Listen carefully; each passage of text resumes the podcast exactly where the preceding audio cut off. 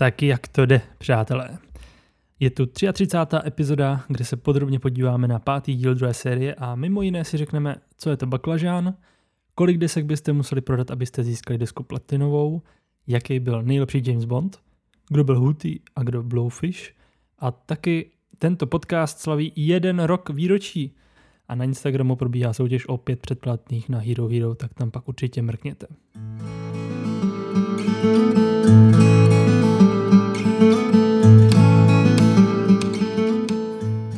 Oficiální popisek podle časopisu TV Guide zní Chandler obdrží sexy telefonát určený někomu jinému, parta se rozhádá kvůli výši příjmu. Názvy epizody se tentokrát zase naprosto liší. V originále je díl pojmenovaný Ta s pěti stejky a baklažánem, zatímco v češtině zvolili název Peníze až na prvním místě.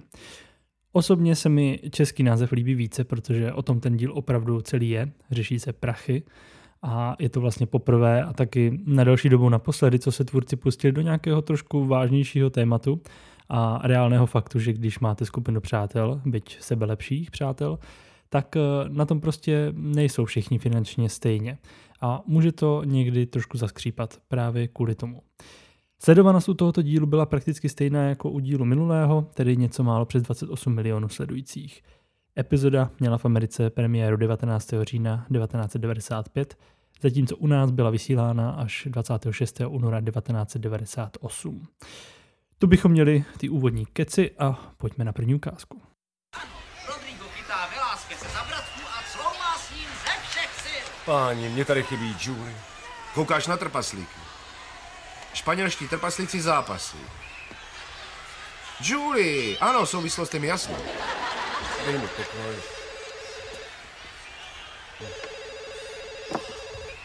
Napadlo tě někdy, na co ta věc je? Já teď hovorím monitoruju, protože když po každý telefon hned vezmu, vypadá to, že mám nudný život. Pane bože, Rodrigo nám nějak vyrostl. Až zazní signál, víte, co dělat. Ahoj, já volám Boba. Tady je Jade. Nevím, jestli ještě máš tohle číslo, ale vzpomněla jsem si na nás dva a na to, jak to bylo skvělý. Já vím, že to jsou už tři roky, ale napadlo mě, že bychom se mohli dát zase dohromady. Co říkáš? Pořád jsem neměla odvahu ti zavolat a víš, jak jsem si ji dodala. Trochu jsem se opila. A slíkla. Tady Bob. Souhlasím s Chandlerem, že když se vám každý byl schopný domů dovolat prakticky kdykoliv v té době, tak si každý asi rychle udělal obrázek o tom, že opravdu nic moc neděláte a vlastně nežijete. Takže monitorování hovoru se zdá být jako dobrou taktikou, minimálně teda pro to jeho okolí. Pro něj samotného už to asi tak zas tak jako dobré nebude. V úvodu je vidět, že kluci sledují nějakou wrestlingovou show, kde spolu bojují dva Liliputi. Tady jsem se snažil dozvědět se o Liliputánech něco víc, ale překvapivě se toho na webu zas tak moc nepíše. Jen info, že se tomu odborně říká nanismus, je to teda porucha růstu, nečekaně, a může to způsobit hned několik věcí. Dlouhodobá podvýživa, různé nemoci anebo genetická chyba, což je aktuálně asi nejčastější příčina. K té dlouhodobé podvýživě tak v Evropě moc nedochází, když se jedná o nemoc, že dané osobě chybí nějaký nedostatek růstového hormonu, tak to lékaři umí dneska dodat, ale v případě té genetické poruchy s tím nejde dělat nic. A prý je tato genetická porucha lehce na zestupu a jako důvod se uvádí častější těhotenství po 35. roku. Tak pozor na to. Víc k tomu na to nebylo, jen jsem potom narazil ještě na jeden příběh jedné rodiny, kteří se jmenovali Ovicovi, kde ten táta byl rumunský židovský rabín a povedlo se mu splodit 10 dětí. Nejprve s první manželkou dvě a potom s druhou manželkou dalších osm. Celkem se činil chlapec a on sám byl lilipután, zatímco ty manželky byly normálního vzrůstu, ale i tak sedm z těch deseti dětí zdědili tu genetickou poruchu po tátovi a byli taky liliputáni. To se bavíme o období 1890 až 1910 zhruba.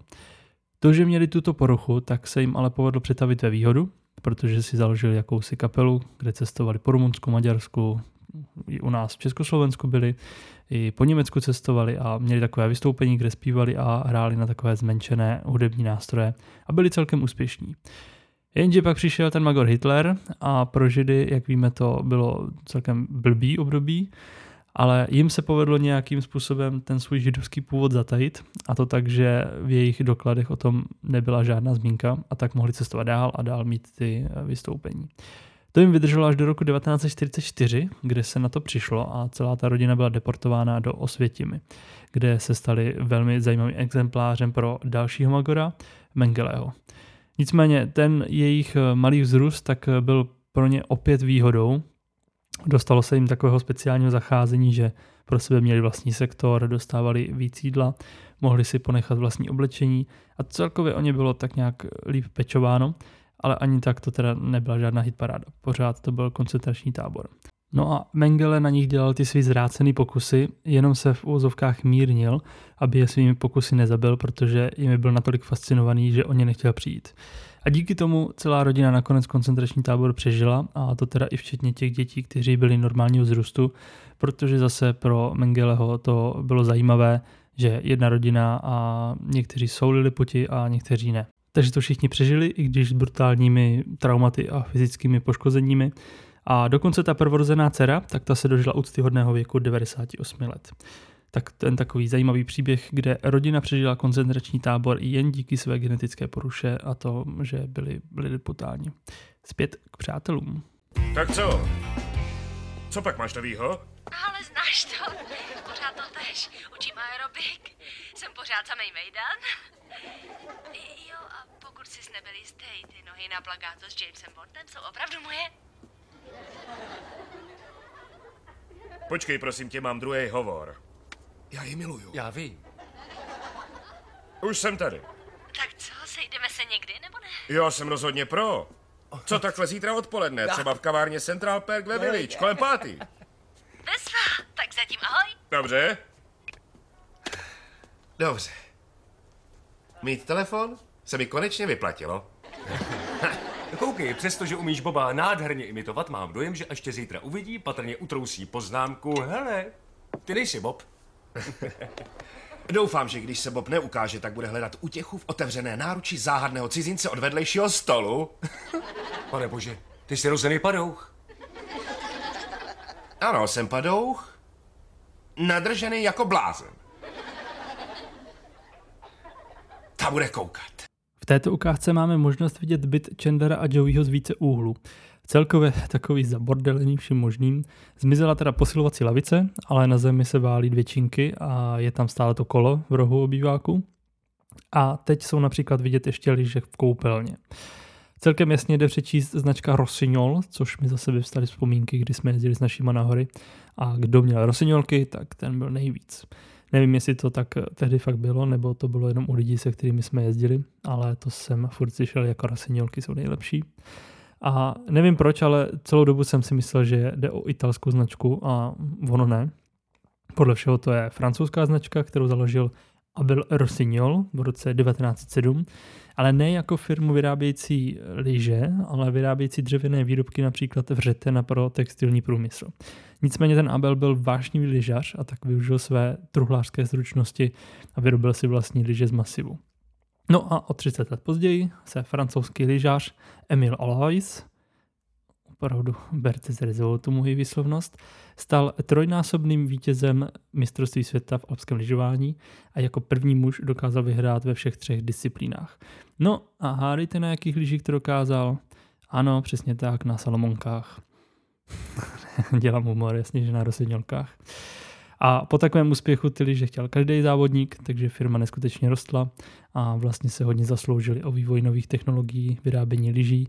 Později přišli s celkovými lyžemi, pak přišli se sklolaminátem a byla a pořád je to obrovská a dominantní firma, která už se samozřejmě nevěnuje nějakým dřevěným vřetinům, ale už se věnuje jenom takhle lyžařskému vybavení. Jen těžko říct, komu eh, ty lyže teda patří, jestli Chandlerovi nebo Joeymu, ale vzhledem k tomu, co se v této epizodě bude řešit, prachy, tak typuju, že finančně si je mohl dovolit jenom Chandler. V bytě potom je vidět i několik obrazů, respektive jeden obraz a dva plakáty. A mě zaujal ten jeden, na kterém je vyobrazený klokan, který má nasazené boxerské rukavice, je v ringu a boxuje proti člověku tak ten plakát má na sobě ještě ruské nápisy, tak jsem opět nelenil a hledal, co to je za plakát a to by zase měl být plakát z roku 1933, teda původní předloha je z tohoto roku. A byl to plakát vyrobený v rámci propagace jednoho ruského cirkusu. Ono se jednalo o celkem známý cirkus, co jsem se dozvěděl, který založil Vladimír Leonidovič Durov společně se svým bratrem Anatoliem a dali tak základ ke vzniku celé cirkusové dynastie Durov. Nebyl to teda úplně typický cirkus, tak jako známe dnes. On se postupně ten uh, Vladimír, pardon, uh, vypracoval v jiných cirkusech, kde pracoval nejdřív jako hlídač zvěře, pak clown, akrobat, kouzelník, krotitel. Až byl opravdu známým, tak si koupil v Moskvě dům s tím svým bratrem, se zahradou a stájemi a otevřel tam divadlo, kde vystupoval se zvířaty. A dneska tam je prej muzeum, takže kdybyste náhodou jeli kolem, můžete se stavit. A to je z ukázky vše, přátelé. Smutný příběh, já vím. Ale zbytek dílu si můžete poslechnout na Hero Hero, kde to je za 3 eura měsíčně, což je méně jak dva cheeseburgery v Mekáči, ale s tím rozdílem, že tady se z toho budete těšit mnohem déle, než jenom nějakých 10 minut. Tak předem děkuji a ahoj.